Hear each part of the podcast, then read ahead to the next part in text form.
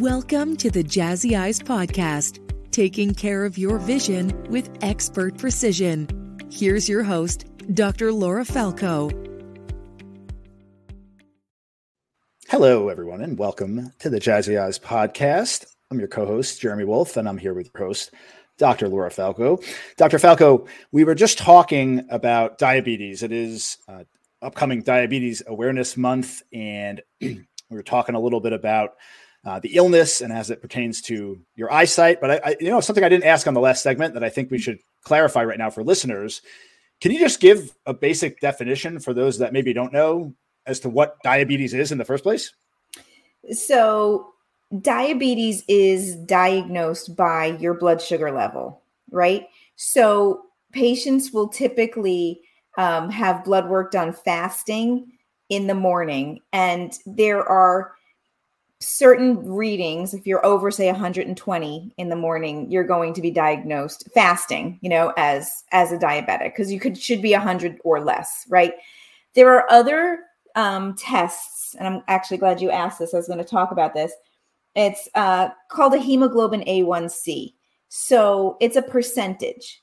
Now hemoglobin a1c is basically giving you an idea of over the course of the life cycle of a red blood cell, which is about 90 days, how high and low your blood sugar fluctuates.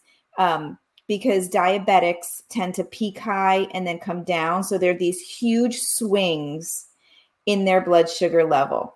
Uh, and that can also go along with like uh, frequent urination, frequent thirst, like there's symptoms that patients can have, or sometimes they really don't know they have any symptoms.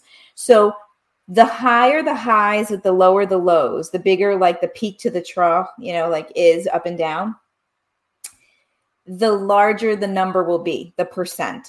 So if somebody has a number that's say eight, nine, 10%, they're definitely a diabetic. You know, you're you're looking to have a number under 6%. Some people want it under 5.5%.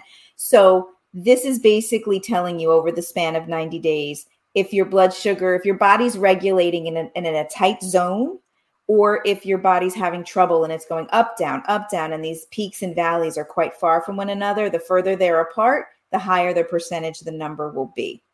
So, um, that kind of like ties into the newest research is showing that the HbA1c everyone thought was like the the the answer is kind of not the best prognostic indicator for us to see what we're you know how much damage we might see in the back of the eye. We used to think if we heard an a1c level was like 12 or 13 percent we were going to see a disaster in the back of the eye all these bleeds and stuff. And now we're we're kind of not and and they're tying it in eye signs at least and microvasculature blood vessels to more of is the patient on insulin or not versus A1C because typically the harder the diabetes gets to control they end up on insulin and that seems to correlate more with changes in the back of the eye but just to name a couple of symptoms a patient might have who's diabetic eye wise, there is a your prescription can change quite a bit and you're not sure why. So your glasses that worked all of a sudden don't work. It diabetes can actually change your glasses prescription because it changes the physiology of the lens in the eye and that changes the prescription. It's fascinating. So, yeah. So sometimes we actually won't prescribe glasses until somebody's stabilized because what I see one day isn't going to work three months later if their A1C or if everything gets vastly changed. Um, you can have patients with more dry eye than typically because eh, diabetes and dry eye are linked together. Can you back up a second there? What, mm-hmm. What's the what's the A1C again? It's the hemoglobin A1C. That's that percentage test that okay. gives you an idea because it follows the life of that red blood cell, the hemoglobin on the red blood cell. It's a 90 yep. day life, whether or not the patient is, again, the peaks and valleys, if they are far apart or if they are close together, that will affect the result. So your your percentage will be high or low, and you really want a lower number for that. You don't want okay. big peaks and valleys. Th- thanks for clarifying. It's it's Monday, and I'm slow processing things. So yeah, no, I need to hear things say, twice sometimes. Yeah, no. The other the other um big, you know, the, there's cataracts that also can come earlier with diabetics than non-diabetics, and all of those are are pretty treatable. The one that is that you really have to look out for It's called diabetic retinopathy.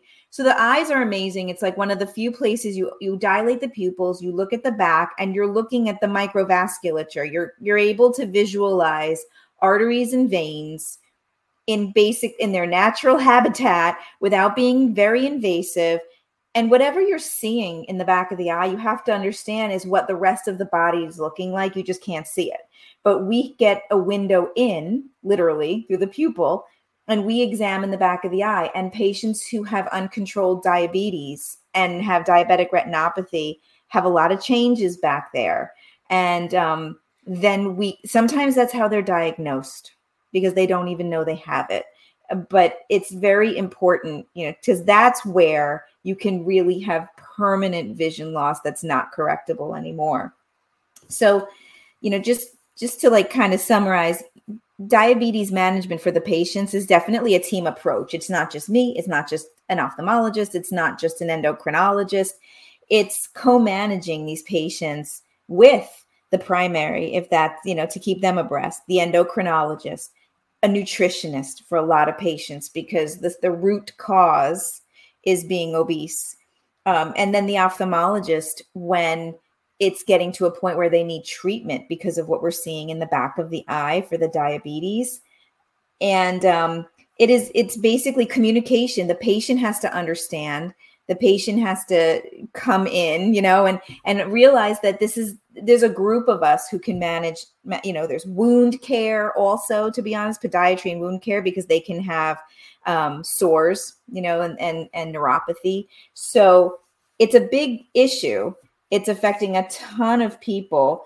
There are newer technologies that patients are using to keep it under control because if your diabetes is under control, then all these other side effects, you know, all these other sequelae, they don't happen as frequent or as severe. So there's something called continuous glucose monitoring. So a lot of people are now wearing glucose monitors, which is a huge improvement. And on their smartphone, there's an app so they're not guessing if their blood sugar is in range. They know and they can keep it in range and take their medication when needed. Or if their blood sugar is going too low, that can actually be more dangerous than blood sugar going too high for a lot of patients.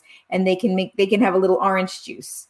They can have a little candy just to make sure their sugar is staying in the right zone.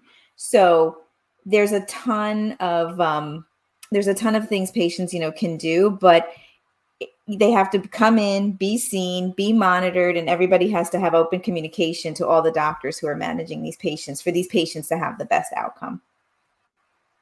Absolutely. And I, and I think the, the, one message I'd like to give everybody out there is take care of yourself, right? Exercise, right. eat well, um, get seen frequently, monitor your condition because it's so much easier to address yeah. a lot of these issues uh, before I know, they become major issues. Exactly. I mean, I like you said, the, the best thing you could do is move. The best thing you could do is watch what you eat and move your body. Um, I know that these new medications that a lot of patients are using um, that's going to be approved for obesity in addition to diabetes are work for some patients and they're helping people lose the weight but the reality is you have to change your lifestyle because when you're no longer on those medications how are you going to prevent that from happening again you know? And so it's it's hard. We've been conditioned to take a pill and just continue to do what we want to do but the reality is with this condition that's not a great plan. It's it's a lifestyle and it's changing eating mm-hmm. habits and it's moving physically. Yeah for sure. so, yeah. All right. Yeah very interesting stuff. Uh, we could probably talk uh, for yeah. hours upon end about this topic, but uh, we'll get into a little bit more with Dr. Nguyen. 100%. Doc- Great. Dr. Yeah. Falco, always a pleasure. Good to see you. All right. Likewise. And thanks to our listeners for tuning in. And we will catch you on the next episode of the Jazzy Eyes podcast. Everyone, have a great day. Thank you for listening to the Jazzy Eyes podcast. For more information, visit jazzyeyes.com or contact 954 473 0100.